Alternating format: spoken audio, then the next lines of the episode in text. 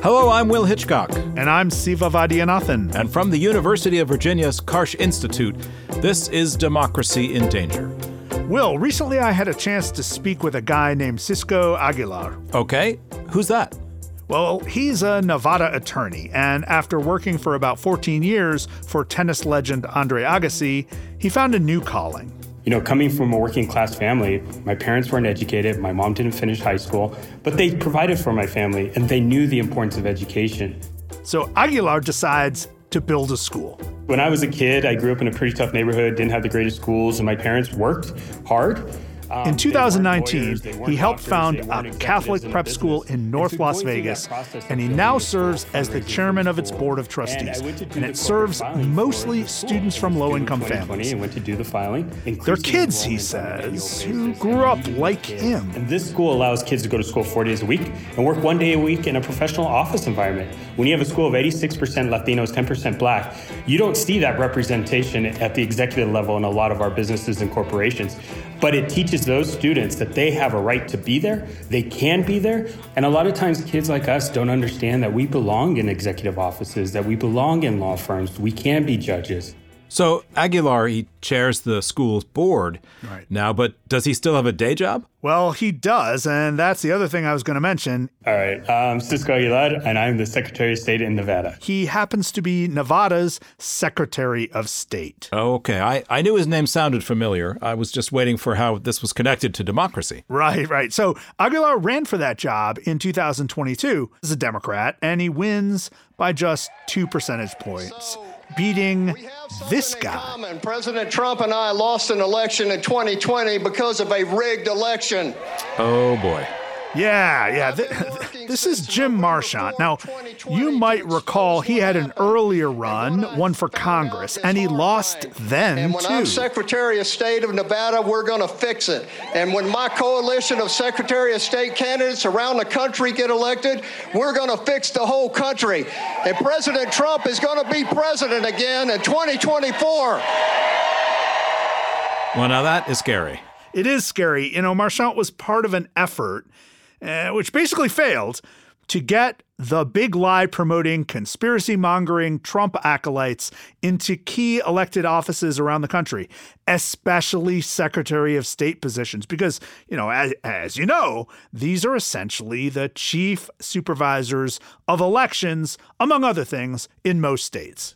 All right, but g- to get back to Aguilar, I guess he's Secretary Aguilar. Yeah. How does he go from starting a prep school then to running against Marchant? Yeah, look, let's be clear. Aguilar is a natural politician. He knows how to connect with an audience. He knows how to read an audience. Look, he was student body president in college, so he's been at it a long time. He clearly loves Nevada. But Aguilar told me it all comes back to that school he built and what the kids there told him. So the reason I ran for Secretary of State in November twenty twenty, I started talking to our students about their parents voting or whether or not they were going to engage in the election process, and they said no.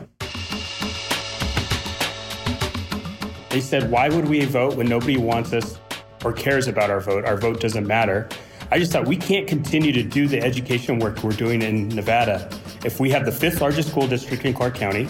That school district is majority minority, and these are the parents we need to get to the polls if we're going to change our educational outcomes in Nevada. Without yeah. these parents going to the polls, we're not going to hold elected officials accountable for what they're doing for public education.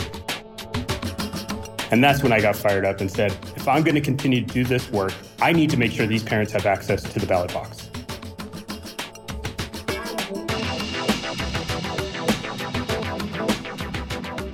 Siva, that sounds great. It's a noble cause. Uh, how's it been working out for him? Well, you know, he's only been in office for a few months, but he is doing some things already. He has requested sixty-one million dollars from the legislature to enhance the election process. About half of that would create a centralized database to track voter rolls. And you'll hear more about that in a second. But, you know, we also talked about the politics of his position, because one of the things I wanted to know Democrat, was how Democrat. he balances Balance his ideological, ideological commitments, commitments with his role party, as a public Public servant, especially in this weird post-Trump environment that has become so toxic.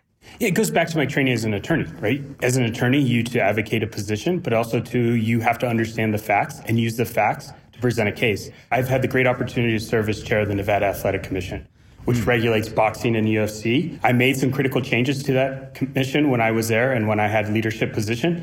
I understand what it means to be a regulator. Mm-hmm. A regulator is somebody who's, you know, impartial, looks at the whole situation, gathers as many facts and data points as you can to make a decision that's in the best interest of the entire constituency. And my job as Secretary of State is to serve every single Nevadan first. And then we can get into discussion about policy agreements. And right. the way you do that, it doesn't matter whether they're Democrat, nonpartisan, or Republican. It's making sure that you are a listener. You are talking to everybody in this state, whether or not they agree with you, disagree. You have an obligation to listen, take that information, and figure out where you can make the best decision for the best interests of the state. Well, we're also in a weird moment where trust in technology seems to be eroding, right? People aren't sure what goes on in their phones. People aren't sure what goes on with all of these apps that are manipulating us or taking our, our data, right? And yet you have been a promoter of election technology. Can you tell us how improvements in election technology might generate more trust in the democratic system? It's about transparency. We have to be as transparent as we can with voters. Some of the technology I'm advocating for with the legislature and the governor's office is going to bring that transparency. Look, if we can order a pizza on Postmates and know at every second of that delivery where that pizza is from the time the order is made to the time it enters the oven to the time it shows up at your doorstep, we should be able to do that with our ballot. And I think if voters had that information real time, they would understand that, hey, this process is working, this system is working, I have full control of it, and I understand and have the information I need when I want it. Right now, all seventeen counties manage the voter registration process. Each of them does it a bit differently, and then all that information is fed up to the Secretary of State's office. So we're dealing with seventeen different processes, seventeen different systems. You get some inconsistencies. Flipping it to a top-down voter registration system, we'll be able to manage that process, we'll be able to manage that database, and it'll allow for cleaner voter rolls, which voters want in this state. But also, too, it'll provide us the data we need to make smart decisions about our election policy.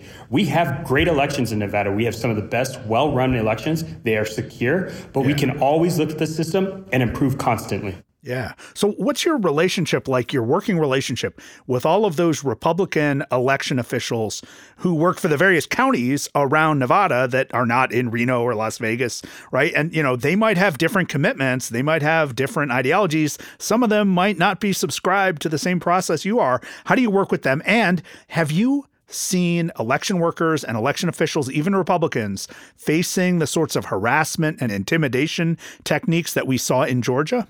So first of all, I owe credit to the previous Secretary of State who happened to be a Republican. Barbara mm. Cegavske did a phenomenal job of making sure that all Nevadans had a voice, and she stood up for what was right. She protected what democracy really means. And I'm mm. grateful for the work that she did with all the local governments and our local clerks because she built that trust with them. And when I assumed this office, she had assembled a really great staff.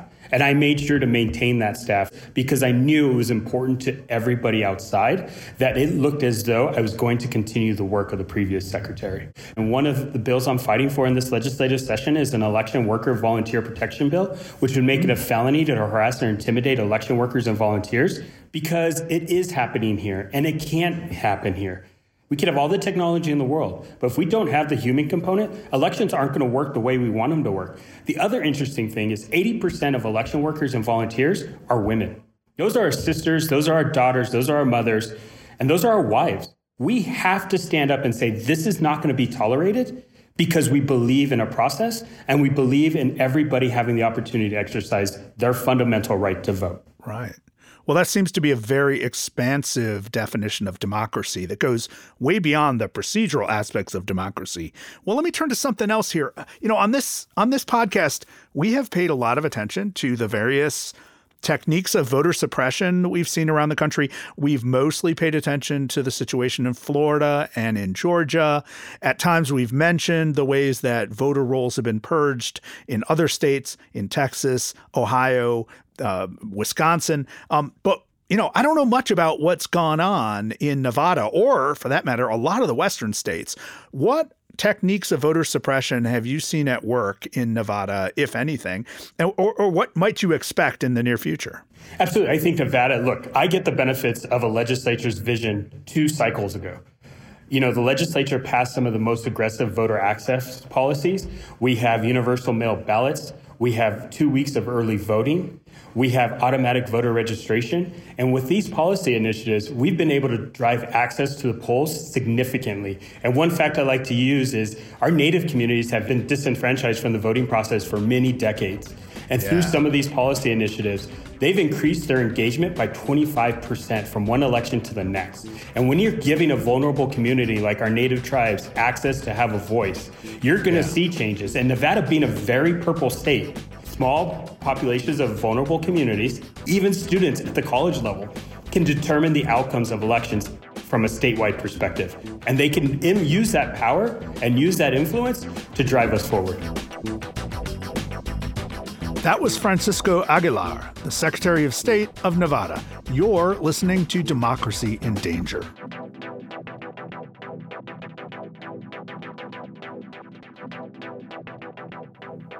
We'll see that Secretary Aguilar sounds like he's deep in the fight for increasing voter access in Nevada. That's inspiring. Yeah, yeah, he seems to be doing well. I wished him well. I, I really hope he can continue this important work without facing too much nonsense or blowback or, you know, garbage thrown at him. Well, our next guest is someone who has thought a lot about election law and has studied its history about as deeply as anyone. Bertrall Ross is a law professor here at the University of Virginia, where he co-directs one of our partner organizations, the Karsh Center for Law and Democracy. He's written widely on accountability in government and on the relationship between political and economic inequality. Bertrall is with us now. Bertrall, it's great to meet you and welcome to the show. Thanks for having me. It's wonderful to be here. Bertrall, we all learned in grade school, at least I certainly did, to revere America's founding charter. It's supposed to be a model of democratic innovation. But certainly historians and legal scholars have struggled with the Constitution for many, many decades, and they've highlighted its ambiguities, its shortcomings, its flaws. Mm-hmm. Help us understand what the Constitution really says or doesn't say about voting rights, about representation, really about democracy and how it's supposed to function. You have a pretty dim, uh, jaundiced view of the republic that the founders imagined, don't you? I, I do. And as I read and learned and studied and wrote, I recognized that the Constitution was as much a reaction against democracy as anything else. For the framers of the Constitution, there was a quite a bit of antipathy towards democracy. And that fear arose from what was taking place prior to the Constitutional Convention in the states. In the states in the seventeen eighties, um, there was a lot of economic pain that people were suffering through. There were debtors um, as a result of a pretty deep depression and creditors who were demanding repayment for um, the debt that they had lent out.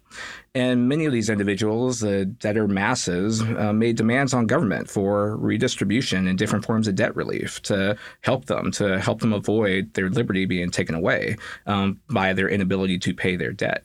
And the reaction of some state legislatures was to be responsive, to do things like issuing paper money, to engage in other forms of debt relief, to be responsive to the democratic voice of the people. I mean, these are the masses that were suffering. But for um, the creditor elite, that represented a threat. That represented a threat to their property rights. And it was those creditor elites that were um, part of the mainstream of the Constitutional Convention delegates, who were the main proponents for a new constitution, a new constitution that would take away some of the powers of the state and place it within the federal government, and a federal government that was set up to be more responsive to the aristocratic creditor classes. And that constitutional framework created systems of responsiveness to those aristocratic classes by cutting off opportunities for people to vote for members of Congress. Um, they directly cut it off with respect to the Senate by giving the state legislatures the authority to select senators. They cut it off with respect to the president through the electoral college system. And they sought to limit it with respect to the House of Representatives through um, limitations on who could vote, trying to establish property qualifications. But when that ultimately failed, what they did instead was to draw very large congressional districts, with the idea being that only those with the necessary reputation and resources would be able to run and win in those large um, congressional districts. So, Bertrall, that goes a long way to explain who got to run the government, who got to represent the people in the government from the founding, right, from the beginning documents. And, you know, look, our students and I think the general public have a sense of the big leaps that this country took to democratize, to fulfill a promise in the nineteen fifties and sixties. The general story here is that we're always getting better, right? That we're always empowering more people to have more of a say on our government, that we're becoming more democratic every year or at least every decade. But that's not the story you have, right? You've, you have a pretty good sense that maybe we should not be so optimistic about our electoral progress. Like maybe we're not as great as we think yeah. we are, right? That's, it's, it's a great point. And our, and our um, history is one of struggle um, by those who are disempowered, by those who cannot vote, um, to gain that vote by whatever means um, necessary, whether it be protests, whether it be fighting in wars to prove their value, whether it be direct claims on government actors, whether it be um, even more violent actions um, to make these claims on democracy. And what we've seen over time is very important progression, right? eighteen fifties, eighteen forties, eighteen fifties, we have states starting to recognize that propertyless individuals can vote and participate in our republic. We, of course, saw with respect to the fifteenth Amendment, the extension of, of the non-discriminatory right to vote to racial minorities, and with respect to the nineteenth Amendment to women, and also with respect to the twenty-sixth Amendment to eighteen-year-olds. But these have been all part of extensive struggles. And while at the same time as formal rules have been developed providing non-discriminatory rights to vote, there have been laws that have been enacted that have represented backlashes towards those very formal rules. They don't directly discriminate in terms of we are denying black people or women or or eighteen-year-olds the right to vote, but they set up barriers to voting, whether it be in the form of literacy tests, whether it be in the form of poll taxes, whether it be in the form of intimidation or violence. It has um, limited the opportunities to participate for many Americans over time, even after the formal recognition of their non-discriminatory right to vote.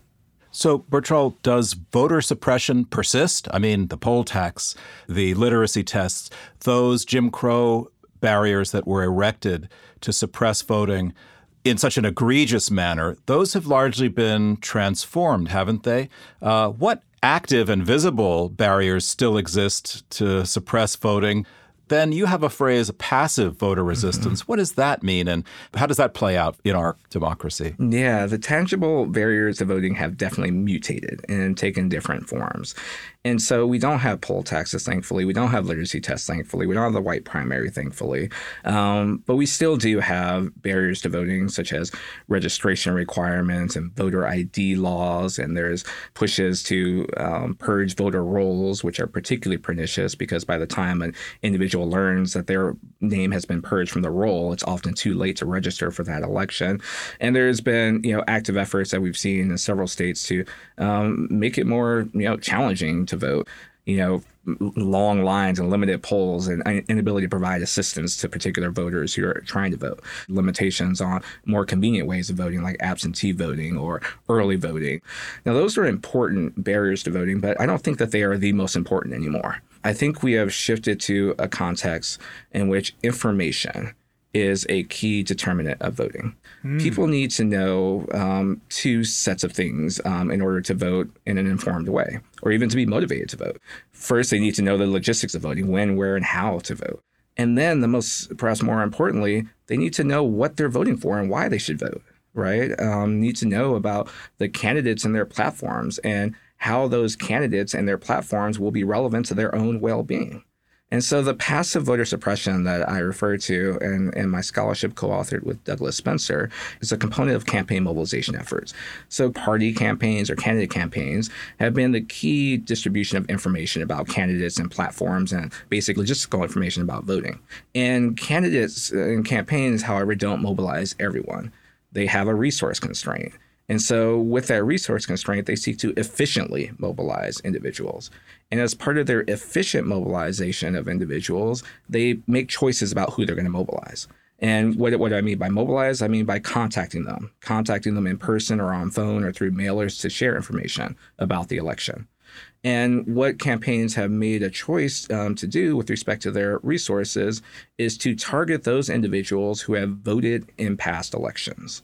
those individuals are, they feel, are more likely to vote in the current election. Well, you can see the problem there. Those who have not voted in past elections, who tend to be low-income individuals, are neglected and ignored, and therefore denied the information relevant to voting. So it seems to me that campaigns are choosing their voters rather than voters choosing their candidates, right? So that reminds me of a subject we've discussed on this podcast a number of times, gerrymandering, uh, and it's a subject of constant concern here in Virginia, as we've gone through a couple of different systems to draw the lines for representation. I keep hearing about this mysterious thing called an independent state legislature theory that the U S Supreme Court is thinking through now. Can you help me understand what's at stake right now with gerrymandering and this idea that state legislatures might have tremendous power, maybe absolute power, to draw the lines? Right. As part of our constitutional document, um, state legislatures have the authority to draw state legislative and congressional district lines. And so they have that authority. But there was a general sense, at least as evolved in the twentieth century, that the courts have a role in checking legislatures drawing district lines inconsistent with the Constitution. It could be inconsistent with the federal Constitution, or it could be inconsistent with the state Constitution. What the independent state legislature theory um, seeks to do is to take state courts out of the mix. Mm. And they seek to deny state courts the authority to check state legislatures with respect to the drawing of district lines. So they can apply their state constitutions, which protect free and fair elections, for example, to state legislatures' actions with respect to drawing district lines. And so then you might be thinking, well, okay, that's fine. Well, we have the federal courts that could step in, right? And the independent state legislature doctrine is not um, directly about the federal courts, although it could potentially be extended to federal courts. The problem, however, is that the federal courts have decided to not intervene in districting disputes anymore. They have decided not to police gerrymandering anymore in this case called Rucho v. Common Cause. And so, interestingly and ironically, in that Rucho v. Common Cause case, the reason and one of the justifications for not intervening was the idea that state courts could manage this, right? But then the independent state legislature theory seeks to take state courts out of this as well, and deny or remove any sort of checks on state legislatures drawing up district lines. So the result could be even more extreme gerrymandering than we see right now that's completely unchecked. Wow. Bertrall, I want to come back to something that you were talking about a little bit earlier about campaigns and how they operate, how they rely upon or reinforce uh, certain habits of outreach, going to voters that they feel they can rely on, maybe that whose votes they can predict, and as a result are tend to avoid the hard work of bringing new voters into the, the campaign. Is this just bad practice, or are there changes that would be needed to be made in election canvassing r- laws and rules to try to widen the franchise? I mean, I'm just curious about this, and I think our students will be curious because, you know, you you figure the best thing anyone could want is more voters, right? I mean, that's right. a, that's that's natural, that, that and that shouldn't be a problem. I mean, you, you got students out on the sidewalk with clipboards saying, "Have you registered to vote?" This is kind of basic stuff. But from what I'm hearing, you're saying, well, it's nowhere near as simple as that. Yeah, I mean, I think from the perspective of campaigns, what they're doing is perfectly rational, right? They are seeking to use their resources in the most efficient way. And they're very uh, reluctant to reach out to new voters. Now, you'll have instances in which campaigns necessarily have to. And this involves insurgent campaigns, campaigns that are going against the mainstream candidate. Two examples from our recent history. President Barack Obama in two thousand eight. He was an insurgent campaign against Hillary Clinton, um, and he had to reach out beyond sort of the ordinary um, base of voters. And then another insurgent campaign is President Trump in twenty sixteen. He had to fight against the mainstream Republican candidates and reach out to an entirely new set of voters. But for the mainstream campaigns, the typical playbook is to identify the universe of voters and try to get your universe of voters, more of your universe of voters to turn out than the other side's universe of voters. Anybody outside the universe of voter is essentially left out. Are there any laws that could be responsive to this? You can't force campaigns to reach out to people, right? That's, you know, not good policy. It's probably not constitutional either. Um, but what you can do is perhaps incentivize them to reach right. out to individuals, right? If we gave individuals, in addition to having the power to vote, money in the form of vouchers that they can contribute to campaigns, maybe that's another carrot that would lead a campaign to reach out to those individuals who are non-voters. Or perhaps there's a state fund that could provide them with compensation, right? And a matching, right. a match to the resources that they put in to mobilizing those um, individuals who are non-voters. Well, we could also have a real rich public media system, which we've abandoned in this country, which too. you know, which could get, be a very important source of information right, delivery. Because well. our media system's just as incentivized to target their own true believers than rather than uh, expand an audience. We're we're segmented in every possible way of life. Now, speaking of segmenting, you opened our conversation talking about the ways in which our original founding document, the U S Constitution, clearly bends power toward the wealthy and the already established, right, the incumbent powers.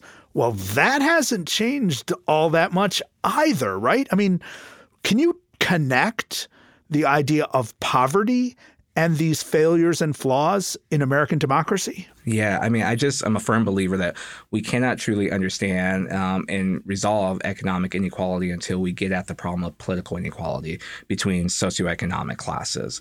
And that political inequality manifests itself in a huge disparity in who turns out. There's a thirty percent turnout gap that has been consistent since nineteen sixty-four between the top twenty percent in terms of income of Americans and the bottom twenty percent. And that is a very troubling development. Who are politicians going to be responsive to? Well, they're going to be responsive to voters, right? Um, and they're responsive to money. And so with respect to the first, you know, um, low-income classes are a huge disadvantage because they do not vote as much, and they don't vote because they see that politicians aren't responsive to their interests. And then you have politicians seeing this, that they're not voting, and they advance policy platforms that aren't as responsive to their needs as they should be. And there's really nothing by definition that low-income individuals can do about that. Now, there are ways in which policy can respond, right? There's matching programs that's been set up by states in which some states give five to one, six to one matches um, on contributions, which could amplify the money that an individual contributes. There's also public financing, but that's been under constitutional scrutiny and attack. Um, you know, we could think about ways in which we can improve our campaign finance system to even things out a bit. But we have to, in order to do that, pull these marginalized individuals off the sideline, because even if you have matching funds, if no one's going to contribute um, from those income classes because they feel so alienated from politics, then those matching funds are not going to have any effects on leveling the playing field with respect to campaign finance. You uh, you mentioned money in politics, and in Democracy in Danger, we touched on this issue, and uh, in particular, the Citizens United decision of twenty ten, the Supreme Court decision. And, you know, one of the threads that runs through that decision was, well, free speech is more important than the problems of inequality that might result from this uh, outcome. What do you make of that argument? Yeah, it's a frustrating argument for me. And it starts with the Buckley v. Valeo case in nineteen seventy-six, where even in that case, they relegated equality concerns to a lower rung than free speech concerns, right? And so a hierarchy was constructed from the very beginning in nineteen seventy-six between free speech and liberty of speech and equality. But there's a bigger threat, and it's a threat to all of us. And it's a threat to the stability of our democracy. January sixth was, of course, motivated by President Trump. The story we're told, and the story, a main component of it, is that these are, you know, folks that have bought into a conspiracy theory, unfortunately, um, that the election was stolen from them. But I think we need to also understand the deeper underlying motivations behind it. And I do believe that many of those who participated in this insurrection are folks that feel that the system has not served them particularly well. And so they latched on to President Trump as, you know, a savior of sorts who would put government in the service of them, right? You feel so alienated and marginalized from the economic and political marketplace in such ways that you feel like you, you're disempowered from doing anything. And therefore, if there's an opening, even in the form of an insurrection, you might take it. And so these are broader global considerations, and why the court relegating equality concerns to a subordinated status is so uh, discomforting for me, because it pushes us further away from resolving the instability in our American democracy. So, uh, Bertrall, Earlier, we heard from Cisco Aguilar. He's the Secretary of State of Nevada, and he is fighting election denialism in his home state, the very phenomenon you were talking about when referring to January sixth, two thousand twenty-one. Now, the recently indicted Donald Trump didn't invent electoral shenanigans, but he's changed the ways we've thought. He changed what we imagine is even possible in American politics. So, look, voter suppression is one problem. But faith in the electoral system, that's even more corrosive. Are these two things related in some way? Can you connect these long practices of voter suppression with our general erosion of faith in the electoral system? Yeah, I think that they are intimately connected. What what I see in terms of the pattern is that, you know, voter suppression arises where there is fear of democratic change. And your fear of democratic change leads you to redirect that fear towards the election process itself. And so the arguments that are made is that we need to preserve the integrity of the system. And the way to best preserve the integrity of the system is to enact rules that tend to have suppressive effects, because the integrity of the system is dependent on preserving the status quo composition of our electorate to avoid the changes that would arise from a change in the composition of our electorate. And so I think that they are intimately connected in that particular way. And one of the things that we need to think about in response is, how do we sort of increase faith in democracy, even in the context of democratic change? I see the election deniers thinking that if our candidate does not win, we will now be ignored, neglected, subordinated, subjugated. All of these harms will fall upon us. And if we don't uh, um, stop this change, right, we will uh, we will we will suffer the consequences. As we uh, bring our conversation to a close, give us an example of something where you have seen something work, yeah. uh, where faith in the system might be rewarded, um, where mobilization efforts have really made a difference, even on a small scale. They're all around us. It's just that they tend to get washed out in the alarm that we all have about the erosion of norms and so forth. What occasionally do you see that that's working, that gives you a spark of, of hope, if anything? Yeah. So I've talked about the turnout gap between the wealthy and the poor, but what we've seen also in recent times is much more interest in elections, right? There's much more engagement of the people in our election system. I see sort of actions by groups um, like Fair Fight in Georgia with Stacey Abrams, and even some groups on the Republican side that are focusing on mobilizing those that are disenfranchised, trying to bring them in the political process. I'm also heartened by the level of attention of actors, um, whether it be in the nonprofit space or in the government space, on democracy, mm-hmm. on sort of seeking to safeguard our democracy, protect our democracy, revitalize our democracy. And I think that that's critically important, because for a period, you know, we sort of neglected our democracy. We didn't really think so much about the structure of our democracy. And although these problems seem insurmountable, gerrymandering, voter suppression, et cetera.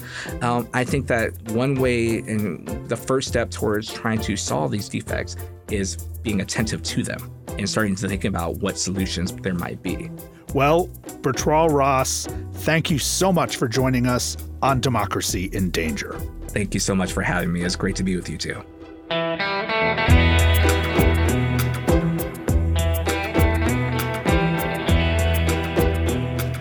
Bertrall Ross is the Justice Thurgood Marshall Distinguished Professor of Law here at the University of Virginia. He recently co-authored with Spencer Douglas a paper in the Cornell Law Review called Voter Data, Democratic Inequality, and the Risk of Political Violence. You might have encountered his commentary on Bloomberg, PolitiFact, or N P R. Bertrall also directs U V A's Karsh Center for Law and Democracy. Democracy in Danger is part of the Democracy Group podcast network. Visit democracy group dot org to find all our sister shows. We'll be right back.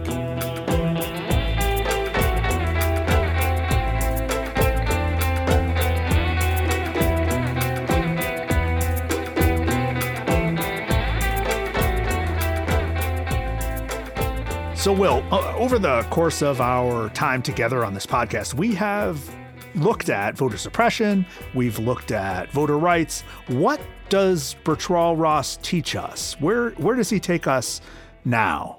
Yeah, I mean, the thing that I took away from listening to him is a single theme running through American history, and that's the impact of economic inequality on our democracy. He started by analyzing the Constitution from an economic lens and saying, you know, it was designed by very wealthy people to enhance their political power, and it has been working just fine. Yeah, in, in on those terms, ever since. It's a great success. Yes. And so, you know, he said, look, uh, voter suppression, it, like voter I D laws and polling, you know, moving polling stations and closing polling stations, those kinds of things are are still pernicious. They're still there, but they're not the only story. They may not even be the biggest story. What's really the story is the way in which poor people are being left out Uh, of the process on purpose by yeah. both parties. So it wasn't just, oh, the Democrats are doing this right and the Republicans are terrible. It's both parties are not incentivized right. to reach marginal voters, to spend money, to bring in these voters.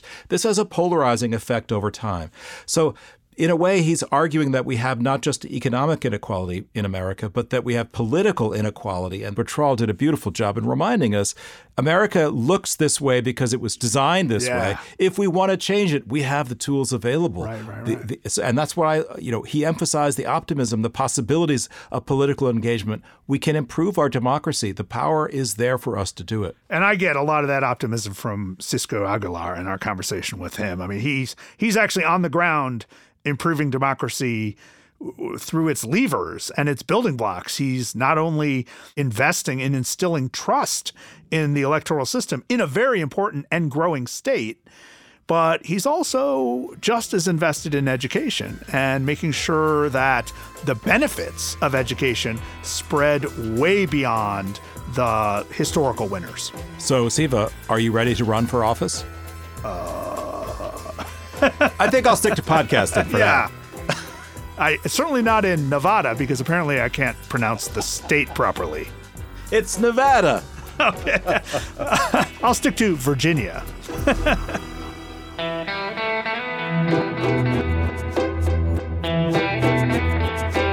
Well, that's a wrap for this episode of Democracy in Danger. Next time, you'll hear from a rapper whose music helped launch a youth movement in South Sudan. Peace is a state where you're free, free from disturbance and your mind at ease. Find us on Twitter in the meantime at D N D Podcast. That's D I N D Podcast. Or visit d in danger dot org and leave a comment on our show pages.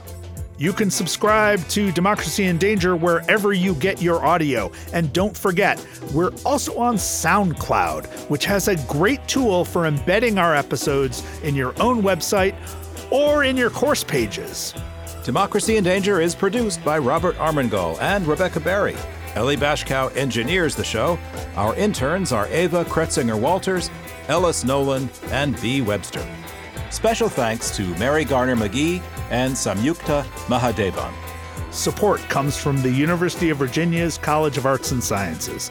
The show is a project of U V A's Karsh Institute of Democracy. We're distributed by the Virginia Audio Collective of W T J U Radio in Charlottesville. I'm Siva Vaidyanathan. And I'm Will Hitchcock. Talk to you soon.